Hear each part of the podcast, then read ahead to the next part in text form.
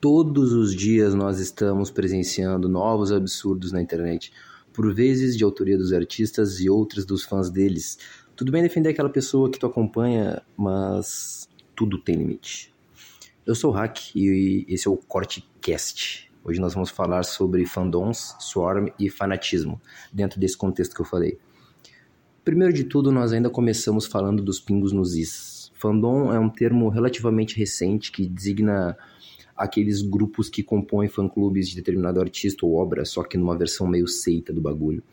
One Directioners, Maggot, Swifties e o tal Hive. E por falar no tal do Hive, né? Swarm, ou Enxame, é uma série da Amazon Prime que foi escrita por Jenny Nebers e Donald Glover.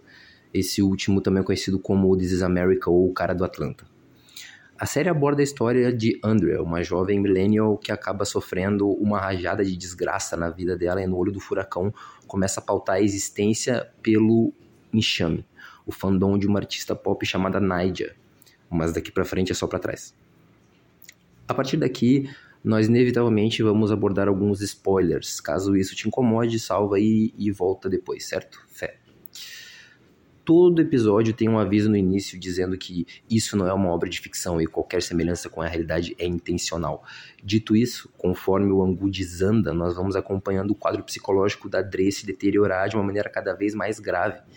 E é exatamente o fato de nós estarmos vendo a narrativa pela perspectiva da Dre que faz com que as decisões dela soem como se lógicas fossem esse tipo de decisão contextualizada dessa forma nos leva a raciocinar que acontece o que quando um fã obcecado e vulnerável se deparar com comentários como determinado hater deveria se deletar, etc, etc. Mas decide a própria pessoa ali resolver a questão. Tudo bem, nem todo fã obcecado vai virar um serial killer, isso é verdade. Mas assim como as chances de tu ser morto amando do teu próprio gato são baixas, mas nunca zero. Vamos tomar um outro rumo diferente então da ideia de serial killing. Esses fandoms, eles criam para si, para seus idolatrados, uma bolha de impunidade e justiça virtual seletiva. A internet é um ambiente virtual, mas as consequências são reais pra caralho. Recentemente, aqui no nosso país, nós presenciamos uma jovem tirar a própria vida depois de ser exposta e perseguida por certos fandoms relacionados ao passado do artista em questão. A ideia de manada, o fato social e afins também são responsáveis por essa tragédia, mas a propagação de fake news, hate e memes sobre o caso definitivamente tiveram um papel crucial para esse luto acontecer, tá ligado? O amor e o ódio dessas pessoas são absolutamente seletivos e isso se deve a elas estarem propensas a isso. O fanatismo, desse ponto de vista, se assemelha a um quadro de adicção e esse último é pautado num triângulo inevitável, composto por objeto, contexto social e contexto psicológico. O primeiro é o ponto principal dessa dependência, que varia de substâncias químicas até dependência emocional. Nesse caso, vai ser a figura de adoração. O contexto social afeta diretamente o desenvolvimento dessa adicção. É muito mais fácil ser fanático quando tem comida na mesa e os dois mil reais do ingresso.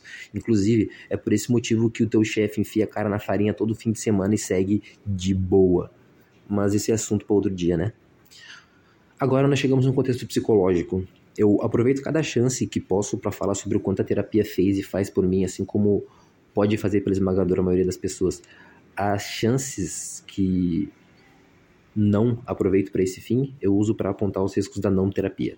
Falando sobre o caso da Dre, o contexto familiar desestruturado, o tratamento inadequado do quadro dela, todas as merdas que ela sofreu fomentam um quadro terrível de dependência do, do enxame. Todos somos seres sociais e precisamos pertencer. Quando o seio familiar não nos acolhe como almejamos, nossos olhos vão se voltar para o mundo em busca desse pertencimento. Mais do que eu sou, preciso que nós estejamos, tá ligado? Pensa por um segundo. Nesse contexto que estamos falando, quantos fandoms tu já viu se autoproclamando uma família? Não é só uma expressão, é uma forma de provocar e buscar pertencimento até na comunicação. Quando um grupo que usa esse tipo de simbologia encontra uma jovem que se sente excluída da própria família, aí nós temos um fanático. Esses aspectos que eu listei, por si só, já representam um risco para todas as pessoas que podem representar alvos para esses grupos, que podem estender consequências sobre a carreira e a vida pessoal daquelas pessoas que, entre aspas, ameaçam seus protegidos. Nossos pais compunham torcidas organizadas, muitas dessas preparadas para lidar com as últimas consequências pela sua bandeira. Nossos avós eram inimigos ou membros da tal ameaça comunista. Nossos primos mais velhos viraram red pills e traders, enquanto os nossos caçulas estão brigando por fandoms ou torcidas organizadas de novo, dessa vez de esportes.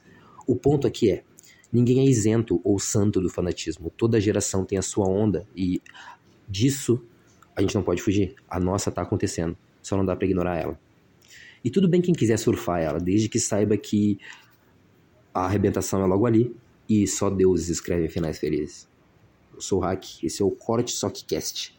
Siga o nosso trampo nas redes sociais também, sempre Hackstar. Fica bem, fé pra tudo.